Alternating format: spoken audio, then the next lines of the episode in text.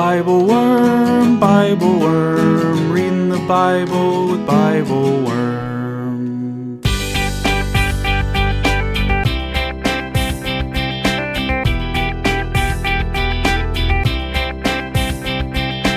Welcome to Bible Worm, getting to the core of the biblical text. I'm Dr. Robert Williamson, professor of religious studies at Hendrix College and theologian in residence of Canvas Community in Little Rock, Arkansas.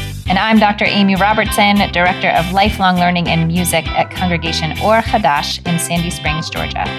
We're here every week to discuss the biblical text, both as biblical scholars and as people of faith, one Jewish, one Christian. On this special Christmas Eve episode, we're discussing the birth of Jesus as told in Luke 2 1 to 20. We talk about the imperial setting of this story, which takes place during the reigns of Augustus, Herod, and Quirinius, but announces the good news of a different Lord and Savior who brings peace to all rather than to the few. We ponder the way the message makes its way into the world through an unwed mother, a band of shepherds, and an assortment of people who happen to be awake in the middle of the night leaving the official power structures unaware of the fact that the world has been fundamentally changed. And we talk about how this story challenges us to pay attention to who we listen to, where we look for good news, and what divine announcements we might sleep through because we've gotten too comfortable. Merry Christmas, y'all, and thanks for joining us.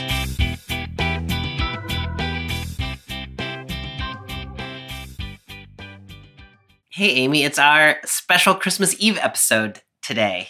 Would you like me to sing the song from Peanuts Christmas? Yes. Dear Christmas time is here. something, something cheer. This is so beautiful. La la la la la la la la la la la la. That's the end. That's all I'm singing for I you. thought you were gonna do the do do do do do do Oh. do. Is that just the Christmas one, or is that like all the ones? I don't know. That's a good question. It's in the Christmas one for sure. I say that, I haven't seen the Christmas one in many years. I tried to show it to my uh, daughter last year, I think, when she was five, and she just found it kind of sad and boring. And I was like, you know what? Charlie Brown is kind of a pathetic guy, and I guess maybe that's his whole point. It's true. But I was That's just like, man, people actually like you if you weren't so down on yourself. Like y- you could be. and then he reminded me of me when I was young, and then I was just Aw, sad and maybe that's reflective. why you liked him. then I had a long talk with my therapist. Uh huh. Good. Clearly, I have not finished processing this. I understand. Well, I'll stop singing triggering songs for you. I want to be a Schroeder, but I'm just I'm a Charlie Brown. Mm, hmm Mm-hmm. Anywho, well, that was a depressing. Anywho, that was kind of a depressing opening. However, we're reading the the version of this story that is told in that. That's why I'm saying that song, right? We're reading Luke Yes. two. Yes, we could read it in the. I don't know. I think he uses probably the Revised Standard Version or something. I don't think it's the You don't King think he James. uses like King James? No, he doesn't He- use King James. He might. I'm not sure. I have actually never gone back and looked to, to see which one it is. But we're going to modernize and use the Common English Bible today. okay. Amy, we haven't talked about this text. So every year, the narrative lectionary text uses this text, which is, I mean, if you're going to use a Christmas Eve text, like this is the one. We're in Luke 2, 1 to 20. And it's the kind of, yeah, it's the it's the peanuts one. It's the it's the best known one. And it Mhm. appears every year in the narrative lectionary. And so we did this one, I think, the last time. We did it twice. We did it in 2019 when we when we were yet still in LDR. Mhm. And then we did it in 2020. And then we haven't done it since. So Mhm. we just kind of decided maybe it's time for an update. So here we are. Yeah, I mean, like we're in our a second official cycle with NLDR, like our own, right? We, Right. We're just Yeah, sort yeah. of getting to that, and so we're, we're yeah. what did I call it? In LDR. Oh, yeah, no, that's not right. Yeah, narrative lectionary. and so we're we are we're doing texts that we have done before, and It's so true. why not do this one? It's a very nice text. No, no, I was like I was making the yeah, uh, that's exactly true. Uh, preachers who preach every Christmas Eve have to figure out something to say about this text every single year, and I found that very difficult. But here we are, four years later, and the world has changed, and we have changed. The text has not changed. And Mm. so we're going to see how it interacts with, with us in our world today, here, even now, as we Even speak. now. Yeah, we sure are. Last week we were in Luke chapter 1, the story of Zechariah and Elizabeth and the birth of John the Baptist. And so now we're headed into the birth of Jesus story.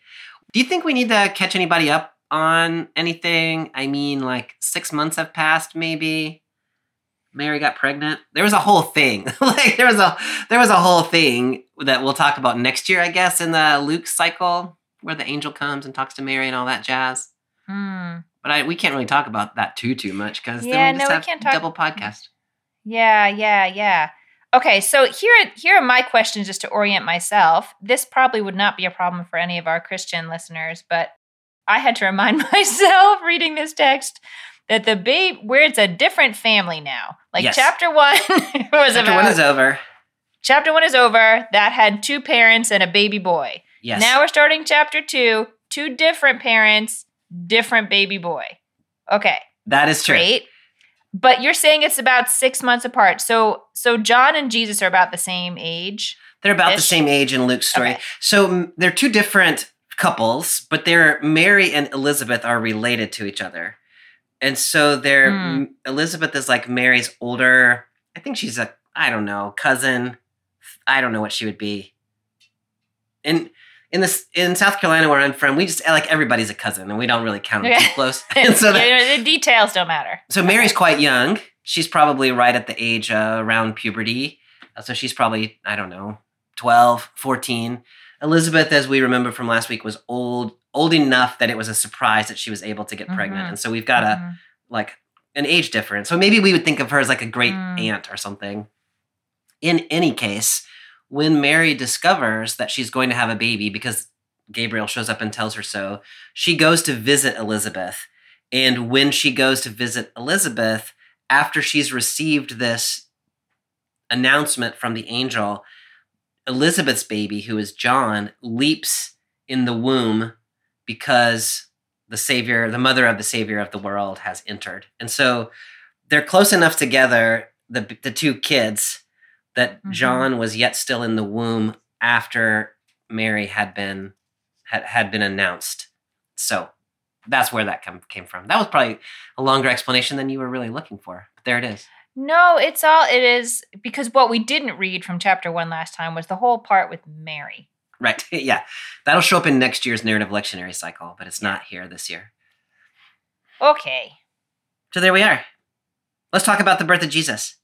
let's do it. Here we go. Let's see what happens. Okay. So our text this week is, uh, I mean, the narrative lectionary gives us uh, 2, 1 to 14, and then in brackets, 15 to 20. But you can't tell the story without the bracketed part. I don't even know why you would do that. And so we're not going to do it. We're going to read the whole thing. We might just keep going. We might read part of chapter 3. Who who knows what's about to happen? We're wild. In those days, Caesar Augustus declared that everyone throughout the empire should be enrolled in the tax lists.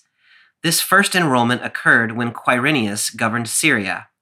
Everyone went to their own cities to be enrolled. Since Joseph belonged to David's house and family line, he went up from the city of Nazareth in Galilee to David's city called Bethlehem in Judea. He went to be enrolled together with Mary, who was promised to him in marriage and who was pregnant. While they were there, the time came for Mary to have her baby. She gave birth to her firstborn child, a son, wrapped him snugly, and laid him in a manger, because there was no place for them in the guest room. There's like a lot of big things that happen in here that the the, the narrative is just like do do do do do. Like every sentence, I have these like exclamation parts and the mar- explanation point. You know what I mean? Yeah. like what? Yeah. yeah. Well, I want to talk about Yeah. some of those. It, it really does sort of soft sell the birth of the Messiah, right? It's just like the first half of verse 7. While she was there, she gave birth to a son. And that mm-hmm. was like, there, there it is. That's Now- fine. there he is. Yeah, and so there's this whole like, there's a, but there's a lot going on contextually here that sets the stage for this birth. Yeah. I'm going to ask you at some point what your exclamation points are because I'm so interested to know what you found exclama- excla- exclamatory, exclaim worthy. Sure. But I just want to start out by talking about the. We get some view of what's happening, at least in Luke's telling, in this mm-hmm. sort of broad sweep. Augustus is the Caesar, and Quirinius is the governor, and there's a tax census that's taking place in this telling all over the empire. So the birth of this little baby in Bethlehem is set within this empire wide context, which is Yeah. just such an interesting way to tell the story. What thoughts did you have about about that setting? Well, you know, in the in the NRSV, it says the Emperor Augustus decreed that all the world should be registered, Yes. which really honestly gave me chills. Oh, yeah. I mean, look, it's not like I don't participate in the census, you know, Right. here in the states. I do and it and it and it doesn't make me nervous. I maybe it makes some other people nervous depending on their vulnerability in the world. I don't I don't know, but but here just the idea that like you must register with the state Yeah. And this whole sort of orientation towards like that's that's what makes us count like that's that that that count and that like tracking from that empire is is sort of like the yeah. that's where this story starts and it feels so at odds with the story that's unfolding sort of within it I had not read it that way, but you're exactly right that the sort of to be registered with the government does kind of have this surveillance feel to it. i don't know if i'm if i'm like projecting that but you said you said we're reading it in you know we're different people now the world is different we're different and so Yeah. that's that's what i feel i, I feel surveilled yeah, no, I think that's totally reasonable. And I think that's probably the way people felt in the Roman Empire as well. The way the CEB gives it is to be enrolled in the tax lists, which I think probably really is the primary purpose of the enrolling. But, uh, you know, keeping track of your citizens like is important, especially so you can extract money from them. There might be other reasons as well, like military conscription and, and all sorts of things. Uh, but this, it, at the very least, this is being set within the empire's desire to extract money from its citizens, of which Joseph, not even its citizens, its inhabitants, because you know quite a lot of people who are paying taxes to Rome are not actually given the benefits of citizenship; they're Yeah. just subjects. right So it's a really interesting way to tell it. The kind of, I don't know, controversially, famously, the timing is off in this little set of timestamps. Mhm. Augustus Octavian, Caesar Augustus, was the emperor from 44 BCE until 14 CE. So that works nicely. King Herod, who we get here, was the king from 40 ish BCE. He died in 4 BCE. Mhm. And then Quirinius, who is said to be the governor here, wasn't actually the governor until the year 6 CE. So there's like a 10 year gap in in which Quirinius and Herod are said to overlap here, but in fact they they didn't by 10 years. So there's some sort of an issue. Yeah hmm We also don't have record of an empire-wide census like this, but we do have record of a census taken by Quirinius within Judea itself when he comes to power in the year 6. And so it's not it's just it's not that this is totally like fantasy. It's just Right. that the way it's told is a little right jumpy. that yes the the memory of it is is not like this is not a history book yeah. this is this is the memory of it and like memories they get a little fakakta is the word for Yeah, I it They like that just word. a little a little messed up yeah, yeah. Do you do it like Luke has laid out? We talked about last time that he's trying to set forward an orderly account. Do you read Mm. this as just he's doing the best he can to place it contextually? Or do you think Mm. if it's not historical, then what is it? Like, why would he tell it this way? Do you unpack Mm. that at all? Like, why set it in all of this kind of Gosh, political that's mess? that is such an interesting question because it does again sort of raise up like, man, we want this to be orderly. Yeah. and we're trying and we're and of course, like you know, if the question that's in my mind that I think people at least used to wonder, I don't know if it's still the case, but that there was this question of like, why would Joseph, who lived in Galilee, have been in Bethlehem? Right. So it's a question. And so it's, a, you know, like, in the in the Hebrew Bible, when you have a question about things like that, you sort of fill in like what's a sort of reasonable, I mean sometimes not so reasonable in rabbinic stories, but what is a reason that it could have happened? And this is a perfectly plausible reason in sort of the realm of like historical fiction. Yeah. So I I don't know if I don't know. I, I mean, I, I can't venture to say whether Luke is is trying to create something plausible for the reader, or if Luke actually believes this to be true. Yeah. Do you have a feeling about that? Well, I think what you're saying is really important. It seems to be the case that Jesus, historically speaking, was known to have grown up in Nazareth. Nazareth isn't really a thing in terms of messianic prophecy. And so then the question of, well, why do you have a Messiah from Nazareth? both Luke and Matthew are then at pains to say, well, Jesus was actually born in Bethlehem mm-hmm. in fulfillment of Micah 5 2, I think. Mm-hmm.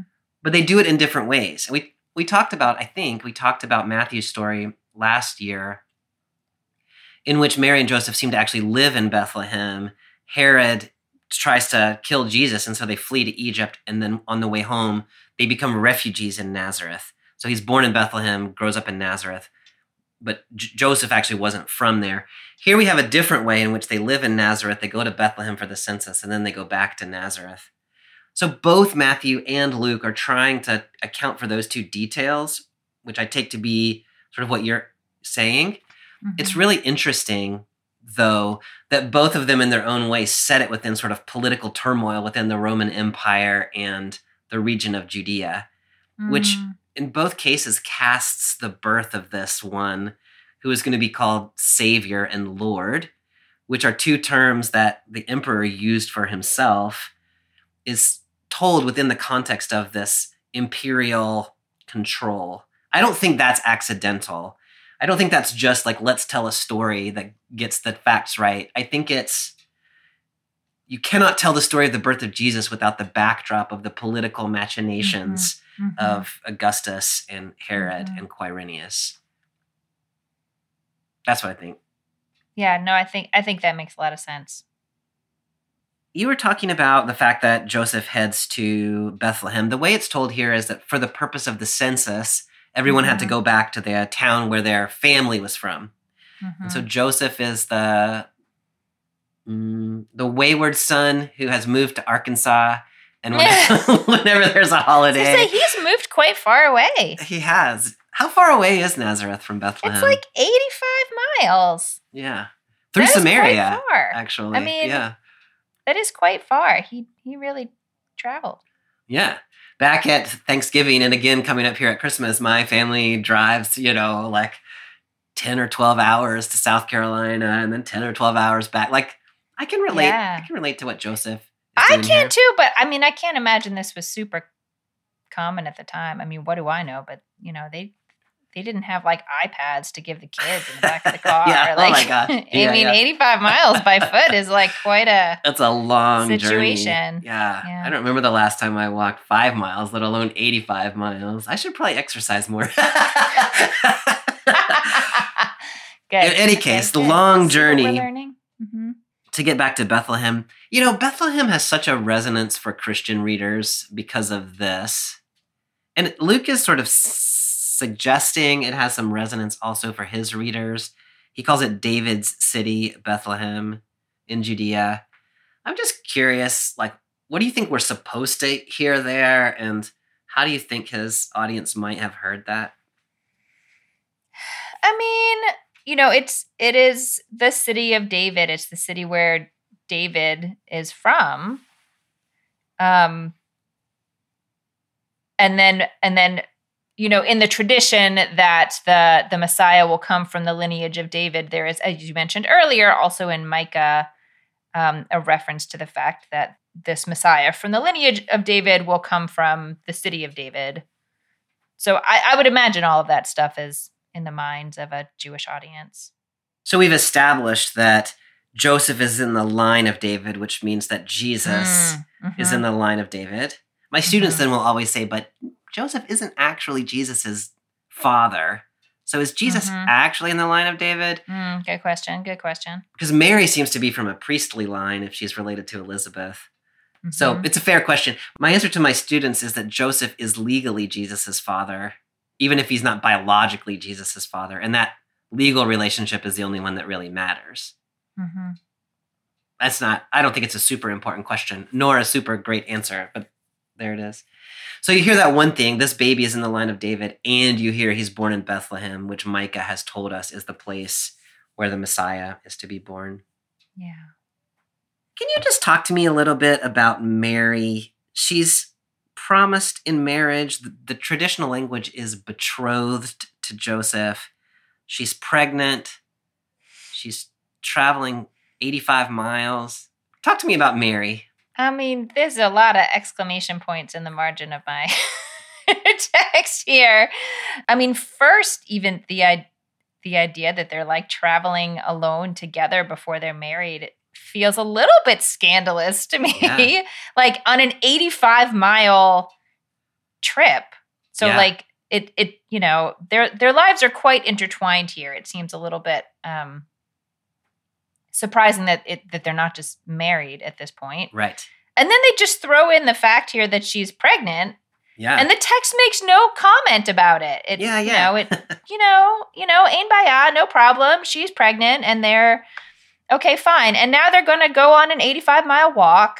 Okay, cool, cool. yes. Great. And then, I mean, we haven't even gotten to her actually delivering the child yet, but there's a there are a lot of kind of shocking drops of information yeah. here that it seems like Luke thinks his his readers already know. I mean, even Oh, just the fact that it just says like Joseph also went down from the town. I was like, who's Joseph? Have we yeah. had have we met Joseph? Yeah, we did. We did get it just a briefest of mentions of him, which you might remember from when we did this text three years ago. Uh, in uh, one twenty six, we just got that Mary was engaged to a man named Joseph, and then we get that whole angelophany with uh, with Gabriel. So, Yeah, but I that's mean, a all we know about him. A lot happens after that. Who remembers yes, Joseph? yes. Nobody, or clearly not me. Poor Joseph. Sweet. I mean. I remember him later. I don't know. It seems like either Luke is intentionally underplaying all this stuff, or Yeah. he's just assuming that his reader already knows that's interesting. Yeah. part of the story. So this story was so well known by this time that he just got to give the barest of outlines, and we can fill in the details ourselves. I would think so. It is interesting that he spent a kind of a long time about Caesar and Herod and Quirinius and the taxes and the traveling. And Mhm. then this part, which seems so much more like story worthy, is just Mhm. told really quickly. And so Mhm. either he already thinks that we know that story, or he doesn't actually think that part is all that urgent to tell. But it's interesting to think about, like, and I mean, Mary. uh, Mary gets more attention in Luke's gospel than any any place else, really. But her experience of being a pregnant woman traveling 85 miles Mm. does really not get any attention at all. Uh, You know, when we were pregnant with our, when my wife was pregnant with our son, we tried to travel back to South Carolina in a car like three months before she was due. And our doctor was like, I don't know. You know, and there's like, there's hospitals and like all the things, like all the way. And so she's pregnant enough that the baby's actually going to be born while they're, spoiler alert, while they're in Bethlehem. she is just like emblematic of vulnerability upon vulnerability. Yes. She is I mean, just to be traveling at this time in history is to be vulnerable. Yes. They seem to be somewhat outside of social norms because they're traveling together as engaged folks who are not yet married, and she's pregnant but not yet married. yeah. And then go to go on and say like, "Oh, and then it's time for the baby to be born. By the way, there was nowhere to stay, so she's just going to have the baby outside and now she's a mother to a new baby." Like I just can't imagine it's hard to imagine a series of events that would be more Yeah. vulnerable than this and it just it feels so i don't know like really in contradistinction to the idea that like the state is going to conduct an orderly registering of Yes. all the people and like meanwhile orderly nothing like there's nothing orderly about about this story the like total vulnerability and honestly like chaos of what what this journey must feel like for them yeah it's very different That's so helpful, Amy. And you know, I'm not even sure. I don't even know why Mary would have to be present in Bethlehem to register to pay taxes because it's it's Joseph's town. It's Yeah. jo- like it seems to me like Joseph's the one who actually needs to be registered as the like head of the household. I, what you're making me think about is just the extent to which in this story and in the world today, these sort of broad-reaching government policies often don't take into account the specifics, the vulnerabilities of people that, especially that are in positions and vulnerable positions within society. It's just like, oh yeah, we need the numbers, we need the names, but these are real people's stories, yeah. and they are. I mean, this is a complicated story, but there's all sorts of stories like this story. Yes, every absolutely. day. I mean, yes, not everyone is given birth to the Messiah, but there are all kinds of stories like this. Absolutely. Absolutely. That when you actually zoom in on the human lives who are impacted by these proclamations, yeah, it's it's complicated. I don't know if Luke is doing this on purpose. I think he might be. But it really like when we when you talk about it this way, it really does draw out that like the story of the birth of the Messiah is the story of a baby being born in a context of extreme vulnerability within the backdrop of a powerful government and empire that is not paying attention to vulnerabilities. And then you get this baby whose titles are going to be the same titles that Caesar has. And Mm.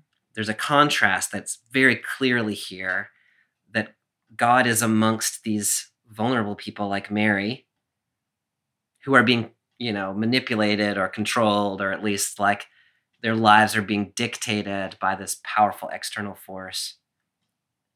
Luke does not go to any extremes to like make that point for us, but the way he tells it, if you read it carefully, like you're doing, really does make that contrast pretty apparent. Mm. You were talking about the birth just a minute ago, and I mean, all we get is while they were there, the time came for Mary to have her baby, and so she gave birth to her firstborn son and laid him in a manger because there was no place for them. You talked a little bit about the outdoorness of that and the Mm. like vulnerability of that. Are there are there other things about that little birth scene that you want to draw out? Okay, my translation is wrapped him in bands of cloth, which sounds really like sort of zombie like. But Yeah. I always heard it as uh, swaddling cloths or something yes, like that. Yes, but I don't know what swaddling cloths are. So maybe they are little bands of cloth. I think they actually were in the ancient world. Like you would wrap the baby. Like I never understood what that really meant until we had our kids, and then they're like like Yes. crazy. Like their little legs and arms are flying every place, and so you just tie their legs down or tie, You tie them. arms You tie them up. That is. and they stop do. smacking Yes. themselves in the face, and then they're very happy. And they- But like, so I like the CEB wrapped him snugly. That sounds all like sweet and happy yeah. happy. No, that does sound sweet and happy. Yes. the zombie baby. I mean, I think I just. I think I just am doubling down on the same thing I just said, so I won't take a long time to say it, but it just feels very like the things that we are open to when we are outside of a protected environment, like in part because you have to be because you don't know what to expect Yeah. and you have to just respond to what's happening. Like there's not you can't plan it and organize it in the Yeah. same way that, you know, I plan my road trips or like whatever. You just have to be with what happens.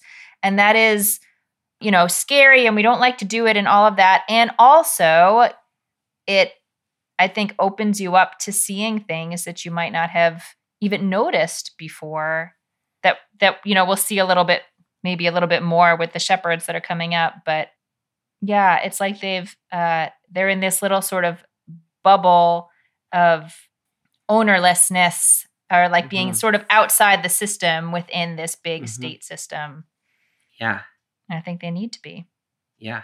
but that's kind of more wilderness stuff do you do you have other other things you want to draw out about this No, I really, I really love that interpretation and the fact that there's no place within the within the place where humans are meant to dwell in this Mm. story. There's no Mhm. room for a couple that's having a baby, and whether Mhm. that means like that word often is translated as in, but sometimes it gets like in the Greek that word is sometimes just like a guest space within a house. So Mhm. it may be that all the houses, like all the all the rooms were full. It Mhm. may be that if you've got a lot of people living in one sort of guest space, like giving birth is awkward for everybody, you know? Mhm. And so maybe like the sort of they they chose to or they were sent out to a private space. It's not entirely clear, but Jesus is laid in a feeding trough. He's born amongst animals. I, Mhm. there's something really important about that. There was Jesus was so far to the margins, so far mm-hmm. beyond like the imperial center that he wasn't even with people when he was born. He was with farm animals yeah. and his and his you know mother and father. But I think that's really important. I appreciate your connecting it to the wilderness because in my experience, like you, my ex- the way that I picture this in my head is very much informed by like little manger scenes that Christians often have in our houses, or the nativities that people do at their Mm. churches, or the sweet little plays that we do where Mary like is you know cute and uh, blonde and blue Mhm. eyed, and there's a little light gently shining on her face, and She's You not know- like covered in covered in blood and Yeah. you know, milk all over Exactly. the place. Yeah, that's not there. So yeah, to to put it back to like, no, this was a birth that took place in some sort of a barn. like it's a helpful redirect for for my mental image. I appreciate it. Hi, y'all. It's Amy, one of your friendly co hosts, and I want to tell you why Bible Worm is important to me. There's a Jewish tradition that Torah study is best done with a partner, a Hevruta, we call it, someone who pushes you beyond where you would have gone on your own. Bobby was essentially my Hevruta for 10 years of grad school, and I've never found a thought partner quite like him. So when he asked if I wanted to read text together, there was no real thought process before I said yes. The decision to record this podcast the way we do was risky. We don't have a script, we don't pre talk things. We are thinking together live. And it is my hope that precisely because of that, you feel invited to think along with us. Because everyone needs a Hevruta. And if you don't have one, I hope you will let us be yours. If this way of being in relationship to biblical text speaks to you the way it speaks to me, I hope you'll help sustain us through Patreon at whatever level makes sense for you. There are some nice perks if you need them liturgies, videos, monthly discussion groups. This year, I've added some recordings of the chanting of these texts that you might hear in a synagogue. Or you can just support us to show your appreciation and help us know that this work matters. Thanks for listening and for supporting us however you can.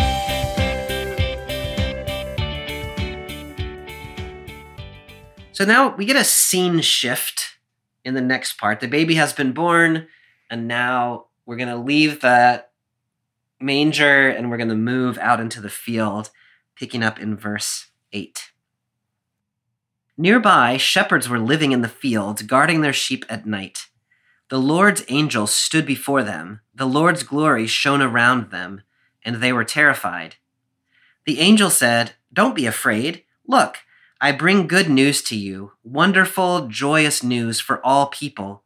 Your Savior is born today in David's city. He is Christ the Lord. This is a sign for you. You will find a newborn baby wrapped snugly and lying in a manger. Suddenly, a great assembly of the heavenly forces was with the angel, praising God. They said, Glory to God in heaven, and on earth, peace among those whom he favors. All right, let's just start with shepherds. When this mm. little section opens, we've got shepherds living in the field, guarding their sheep. How should we think about them? You know, it's I'm really glad you asked and I and I will tell you I have my own sort of associations or really imaginings of what that is. And also, like I live in Atlanta. What the heck do I know about shepherds? Yeah, like yeah, I know pretty much nothing. Yeah. Um so so with that note, I mean, okay, shepherds, here are my associations. In some ways, they are in this, you know, we talked about this like state of vulnerability and like connecting to whatever's happening around you all the time and being attentive to it. And I feel like their job really prepares them well for that because their their job is to care for this group of Yeah. animals. So they are outside. They may have a general plan of what to do for the day, but like where, you know, where the animals might graze and whatnot. But really their job is to be attuned to dangers that are on the horizon, be attuned to all their sheep, make sure that, you know, they have what they are what they need to be safe.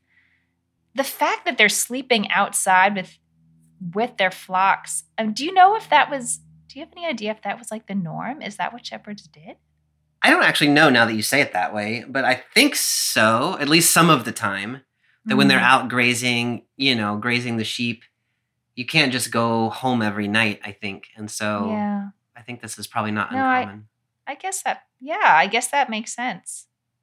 I wonder. I have this this question in my head about sort of how the extent to which they felt outside of sort of like quote unquote society, the sort Yeah. of like the states society that that we've been talking about, and not to say that they were like intentionally outcast because I don't know that that's true, but the rhythm of their lives is really is not according to the marketplace and according to the tax season and according to whatever it is according to these animals and their flock and the day and the night and the heat Yeah. and the cool and it's just a very different orientation Yeah, I really appreciate that because it doesn't say that they're sleeping in the field with their sheep. It says that they're the CEB is they're guarding their sheep at night, Mm, and so there's at least some of them are awake in the middle of the night to make sure that nothing dangerous approaches the sh- the herd. You know, yeah. and so I think that's exactly right. They're out. Everybody else is sort of settled in for the night, and there's no room in the guest rooms. The shepherds are just up in the middle of the Mhm. night watching their sheep. yeah. I really appreciate your sort of focus on their abilities, like their capacity to guard and to keep safe and to direct in the right direction and all of those sorts of things.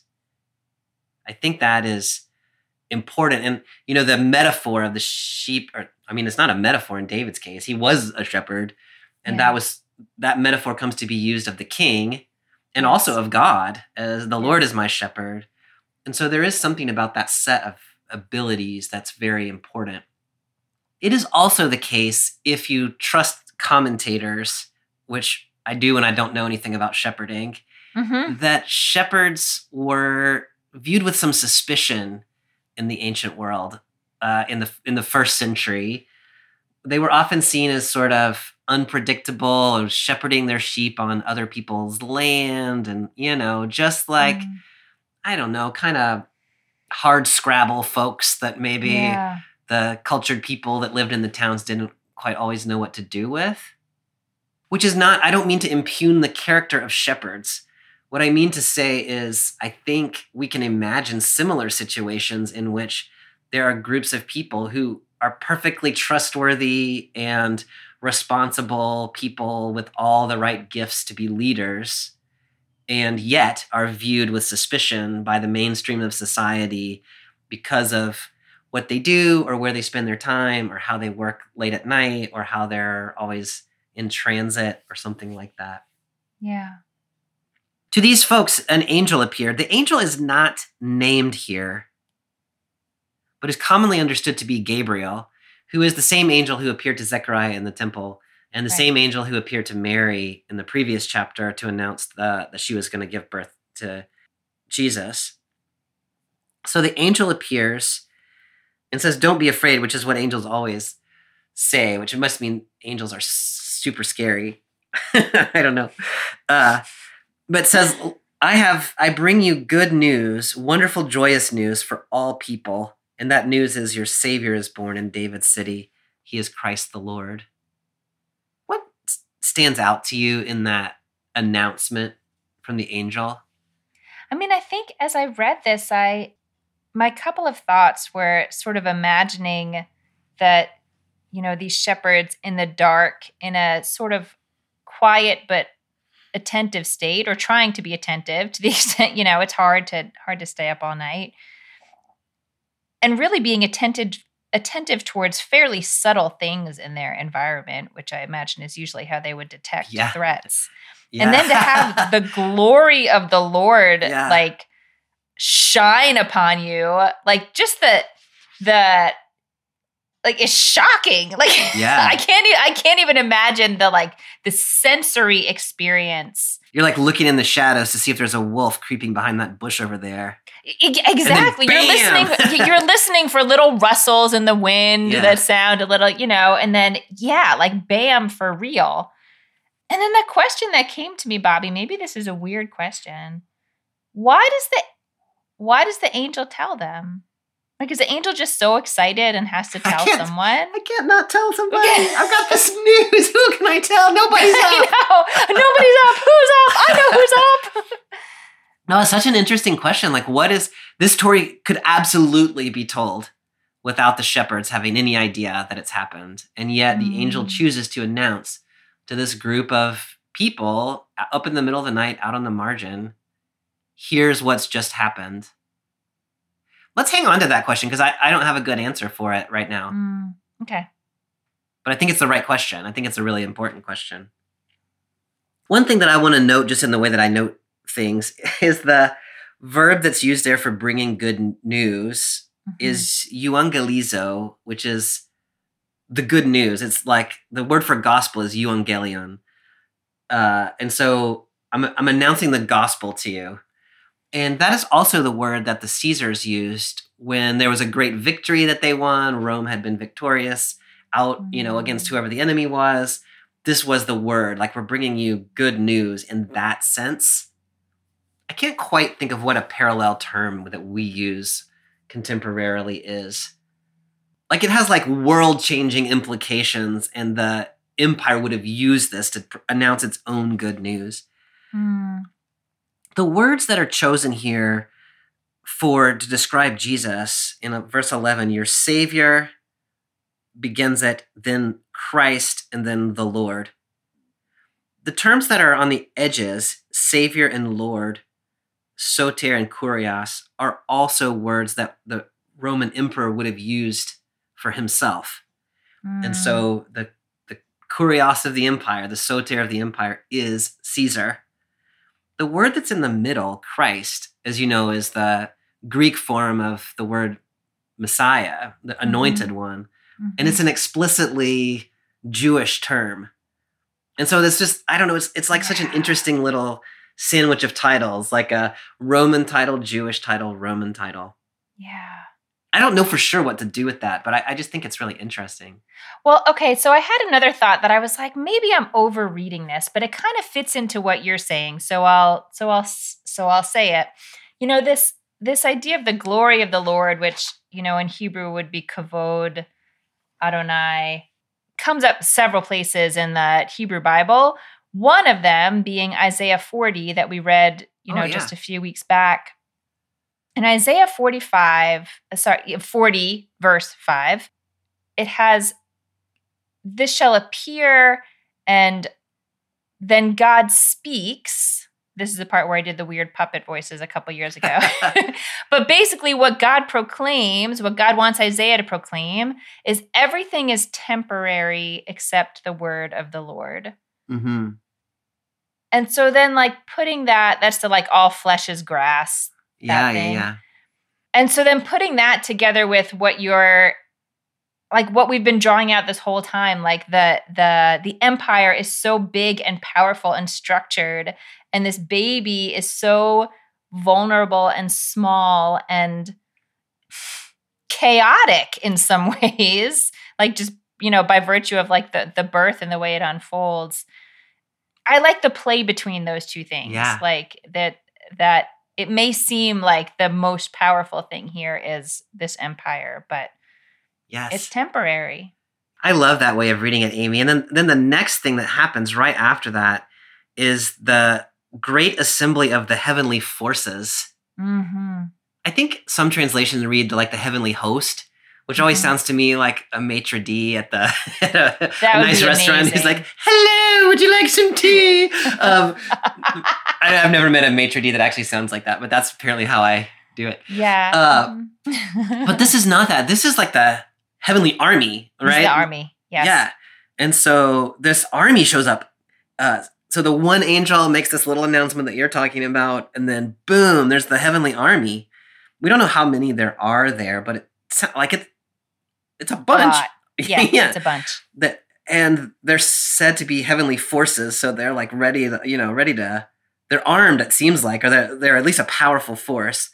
But what they're singing about is glory to God and on earth peace. And so you've got this this army that is more powerful than the Roman army that is singing a song about peace. I don't know that there's just that contrast Yeah. I think amplifies what you were just talking about. You have Yeah. thought- do you have thoughts about that? I mean, your thoughts were good. the army No, of peace. Uh, the- yeah, well, that exactly like the, this, just the contrast it, embedded just in that. Like this is an army, but it's not any way you have ever known an army. This is the army of God, and it is an army that brings peace and not war. Yeah, Which, of course, every army ultimately is wanting to bring peace for their people. Like, right. so it just makes it all a little stickier, which is, yeah I guess, as it should be. I mean, you might hear in the back of your head there the language of Pax Romana, which is exactly like the claim that the Roman Empire had exactly brought peace to its people by having such a powerful army. hmm It is interesting then in verse 10 that the first angel says, This is joyous news for all people. So it's expansive, expansive. hmm And in verse 14, peace among those whom he favors, which I don't quite know how to Mm. read. The whom he favors there seems like a little bit of a hedge word, hedge phrase that I don't quite know what to do with. Yeah. But this seems to have like the good news of the Roman Empire's peace is good news for If you're on the peop- right side of that. exactly. and the people who have enough status in the Roman Empire Yeah. that the taxes are flowing toward them and not away from them, right? Yeah. It's not good news for the people giving birth to babies in mangers Yeah. or to shepherds out shepherding their flock. That the Roman Empire's good news is not for them. yeah. This good news is exactly for them. And that seems important. And I think that might be one of the reasons at least why the angel makes this announcement to the shepherds. The emperor would have made an announcement of good news to like the Roman assembly, right? The angel makes it to working class folks. Bobby, it's just so, I don't know, interesting, compelling, strange to watch this story unfold within within the realm of the empire. Like this is, you know, like the act the way the world is structured it is largely by exactly those sort of lines of social class and power in the world. And so then to ask the question, what would it look like? And then you have this sort of image from the Torah of what the world should be like Yes. that is so different than the what the world is like. Yes. And what and this is like a mashup. Like what you know, like what happens when that heavenly idea, that heavenly vision of the world like shoves its way through and and and encounters the structures that humans have set up it's interesting and strange to Yeah. to try to draw out all those all those like the the multiple levels on which everything could be Yeah. understood That's so well said, Amy. And if you go back in chapter one to what Mary sings after she is announced, has the birth of Jesus announced to her, it's about that. It's about the toppling of social structures, the lifting up of the oppressed, and the tearing down of the powerful, the feeding of those who are hungry, and the hunger of those who are fed. It is that the when Jesus is born, the world flips on its head. And so when those two empires, the empire of Rome and the empire of God, come into contact, the empire of Rome is going to get upended. Mm. In our own time, what has happened is that the empire has taken over the Christmas story and uses it to sell trinkets to people. and it is no longer a revolutionary message. yeah It is whatever the opposite of revolutionary is. It is yes it, Yes. it the Christmas story so so often is a way of uh, signaling the power of the empire and reinforcing the power of the economy. And that is that is not what this story is about. So the angels give the shepherds a sign. And when I read it, I heard you saying, that's the worst sign ever, which you don't say about this. I, I don't know if you say that about no, this, this is a better. This is a better sign. Oh, okay. Here's This- the I sign. think this is a better sign. the sign that you'll know a baby is born is that you're going to go find a baby who's been born. or you're gonna find a baby who's wrapped up and laying in a manger. Like that's a good sign. That's a good sign. It's not just a random old baby. It's yeah, it's a, a baby all right. All right. manger. That's how you know it'll be a savior. I like it. Okay. I like it. So I'll pick up then in verse 15. When the angels returned to heaven, the shepherds said to each other, Let's go right now to Bethlehem and see what's happened. Let's confirm what the Lord has revealed to us. They went quickly and found Mary and Joseph and the baby lying in the manger. When they saw this, they reported what they had been told about this child. Everyone who heard it was amazed at what the shepherds told them. Mary committed these things to memory and considered them carefully. The shepherds returned home, glorifying and praising God for all they had heard and seen. Everything happened just as they had been told. I just want to start first with the shepherds' impulse to go, like, let's go right now mm. and see this thing. You Yeah. have thoughts about their sense of urgency there? Like, I would have been like middle of the night, like, like I'm tired. It's a long day. I mean, my my thought. Well, my thought about their urgency just on its own is they see this as a tr- as a world changing Yes. thing. Like Yes. this is this is not business as usual, and let's see what happens. And also, you know, if they wait too long, maybe the baby won't be in the manger anymore. Like it's a Oh, that's right. temporary. Your Yeah. link on, lasts only, you know, Oh, I 15 like that. minutes if you don't Yeah. use it. Yeah. Yeah, I imagine them like, I'm like, did they take all their flocks with them? Like, they, I mean, Just- yeah, we, I'm not going to worry about that. If you believe the manger scenes, the answer is yes, they did take their flocks with them. Although it's usually like one or two like cute little sheep. And Not you like figure. Yeah, but you figure like they probably had like a hundred sheep and that would have been very, so. very crowded in that little stable. yeah, that's why people didn't like the shepherds showing up with their hundred sheep in your manger. Yeah. So when they get there, they report what they have been told, what the angel has said to them. hmm We get two different responses. The first response is everybody who heard it, which who is, is who is everybody? I guess, The, The- horse?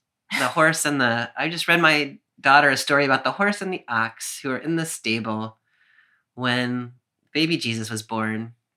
And they didn't like each other. And then after Jesus was born, they became friends. that's so lovely. I know it's it's a little bit of a random story to be honest with you, but I mean, here's what I think has happened: is you know they're in Bethlehem. It's not like an, an enormous place. A baby was Yeah. born. It's in the manger. The word Yeah. gets around pretty quick. People are Yeah. gathered, Yeah. and so that that it seems as though Mary has not told anybody what because Gabriel told her in the previous Mhm. chapter who this baby was going to be. But everybody's like, "Oh my goodness!" So it seems like Mary has not been sitting around saying, "By the way, y'all, my baby is the savior of the world."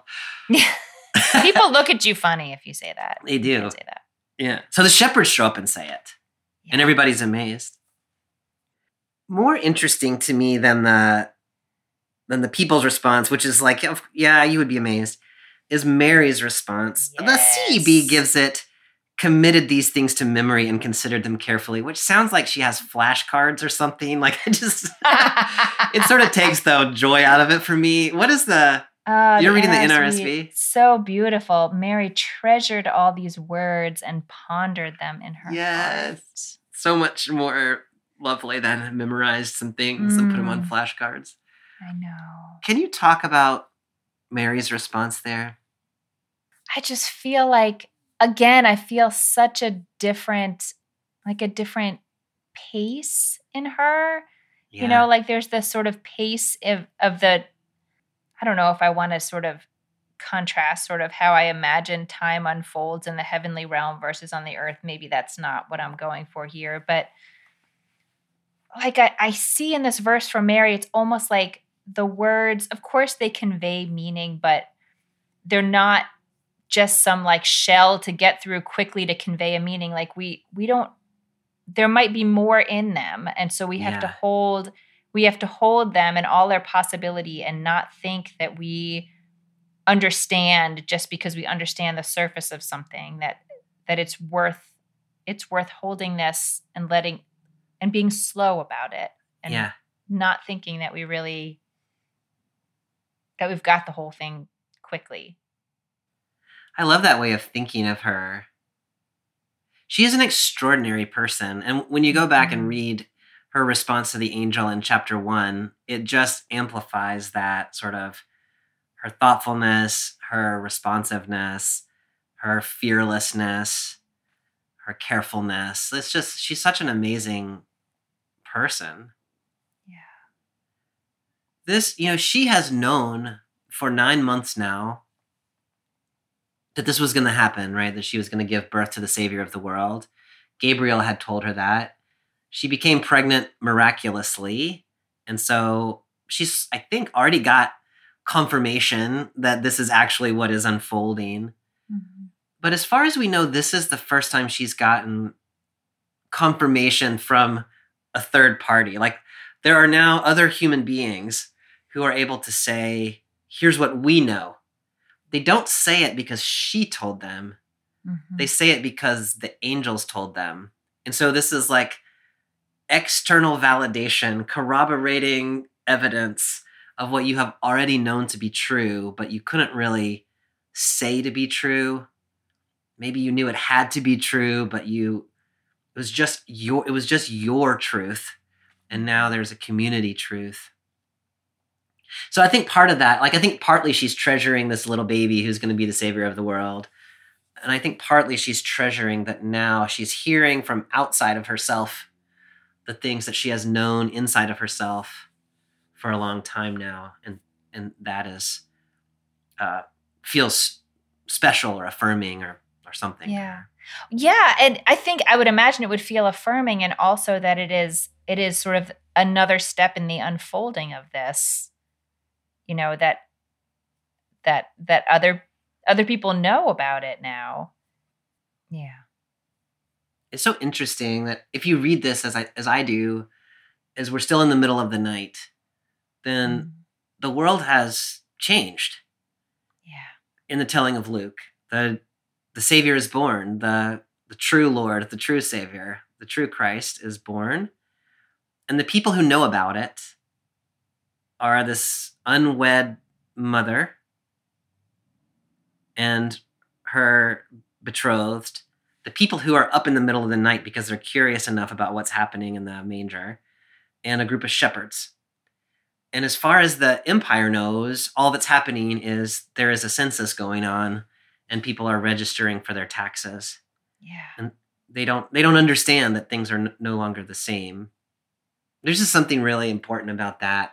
The the subtle, it's not exactly that it's subtle because like the heavenly forces just showed up like it was Right. not at all subtle, but it was only for certain people who are not the people that normally receive such kinds of news. Yeah. Yeah, and it's the empire is not attuned in this way to be able Yeah. to, you know, be present to this kind of thing happening. They they have their own they have their own plan and they're attuned to their plan and Yeah. yeah, they have no idea. So, Amy, that brings us to the part of the podcast where we try to think about how this text connects with our own time and place. I realize asking you to like sum up the significance of the Christmas story is probably a, Mm. a big ask, but what are you thinking about today? Bobby, what I'm thinking about is this story in the Talmud, this midrashic story, also about the Messiah. And so I'm going to tell you this little story, and then I'll and I'll tell you how I, they're connecting, at least in my mind at this moment. So in the story, this um, this person encounters Elijah and asks Elijah, you know, like where, who's the Messiah? Where's the Messiah? When are they going to come? And Elijah says, the Messiah is among the lepers who are sitting outside the temple. Mm, But there are a whole bunch of lepers sitting outside the temple. So the guy's like, which one? and Elijah says, the Messiah, most of the lepers take off all of their bandages at once and then replace all of their bandages. But the Messiah needs to be ready to hop into action at any moment. And so he always takes off one bandage and replaces that bandage, and then takes off Mm. another bandage and replaces that bandage. Okay, fine. So the guy goes to the lepers who are outside the temple and sees the one man who's doing this and says, You're the Messiah. And the guy says, Yeah. And he says, When are you coming? And he says, Today. And so the guy's super excited and Yeah. thinks, you know, and says, The Messiah's coming today. And the Messiah doesn't. And so he's very distressed and he goes back to Elijah. And Elijah says, Well, he was he was citing this particular psalm, which is basically today, if you will hear my voice. Like Mm. if you are ready, which is basically saying, I'm ready when you're ready. Oh yeah. and the reason I think that story came into my mind is is this like holding this sort of juxtaposition of like the urgency that the shepherds feel and that a lot of people when they hear this news are feeling and also that this sort of like slowly unfolding truth that Mary is holding and just sort of letting it move at its own pace. And the idea that that it takes something from us to be able to receive the messiah. Like Mm. that why is it these people who get the information and not the bankers and the lawyers? Is it because they're evil and these people are good? Not necessarily but you have to be you have you have to be ready to hear like you have Yeah. to be open to it or it's kind of a waste of everybody's time so i'm just thinking about all the forces moving in this text that are recognizing like the contradictions that are sort of built into the system and some of which are simultaneously true and what it really means to be in to be ready to hear Yeah. For the people in this story and for us I really love that, Amy, and that, you know, the angel, when the angel shows up in verse 11, he says, Your Savior is born today in David's city. So even that, like, the todayness from that Talmud story is here too. If you are ready to hear it, here it is. Mhm. And we end the story with a few people who are ready to hear it and an empire full of people, many of whom have not yet heard it. Mhm. I love that way of thinking about it. And the, I mean, you know, my head is always going to the sort of here is a story that is in contrast to the ways of the empire. And we get the statements at the beginning about Caesar and Quirinius and Herod. And at the end of the story, the world has changed, and the only people who know it Mhm. are Mary and a group of people who happen to be up in the middle of the night and some shepherds. And that contrast, the army of heaven, which is an army of peace, the army of Caesar, which is an army of war. Good news for some people, good news for all people. Like that contrast is really important to me. And that Christmas is kind of the point where that contrast comes. Like in Christian belief, like that's the moment of incarnation. So Christmas is the moment that the world changes. And so in that sense, Christmas is, is a revolution, but not everybody knows that the revolution has happened. What I really love about what we've been sort of unfolding today and the way that you're thinking about it is, you know, the only people who really get announcements that the world has changed are Mary and the shepherds yeah every single other person has to hear the testimony of Mary and the shepherds, and they have to be open to the possibility that it is true. When you're talking about that sort of orientation to the world. And so this story is about trusting the experience of a little, I mean, 14 year old pregnant, unwed mother Mm. and some shepherds living on the margins of society who say they saw some angels and believing that the world can no longer be the same. And when we think about the people that I tend to trust and the people that I look to for understanding about the way the world is, it's typically not those people.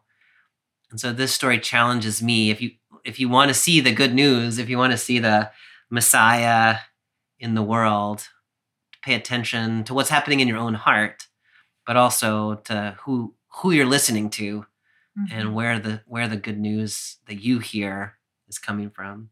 Yeah, because it's a pretty crazy story. Someone has to be open to a pretty crazy story from a pretty push to the margins person. Yeah. But when Linus tells it, it sounds so sweet and innocent. It does. you miss the revolutionary character It of it. does. That's right. hmm All right, Amy. Well, thanks for this conversation about this uh, crazy but really important text. Yeah. Hey, Merry Christmas. Hey, thanks. Ho, ho, ho. No, sorry. That was a commercial.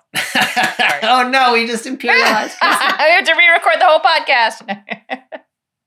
Amy, next time we'll be back on the narrative lectionary cycle and we're stepping into the Gospel of Mark. the And- spookiest gospel. This- That's such a funny mm. adjective because I, yeah. no, I look forward to it. We'll be in Mark chapter 1, verses 1 through 20. I will see you then. See ya then. Thanks for joining us for this week's episode of Bible Worm. If you've enjoyed this free podcast, we hope you'll help us keep it going by joining our Patreon for as little as $4 per month. You can also sign up for other goodies like early access, video lectures, weekly liturgies, and more. Visit patreon.com slash Bibleworm podcast for details. Bible Worm is produced and edited by Bobby Williamson. Our theme song is sung by Colin Bagby, and our theme music is The World at Large by Dano Songs. Many thanks to all of our Patreon supporters for helping make this podcast possible. Join us next time when we'll start our discussion of the Gospel of Mark with Mark 1 1 to 20. Until then, keep on digging.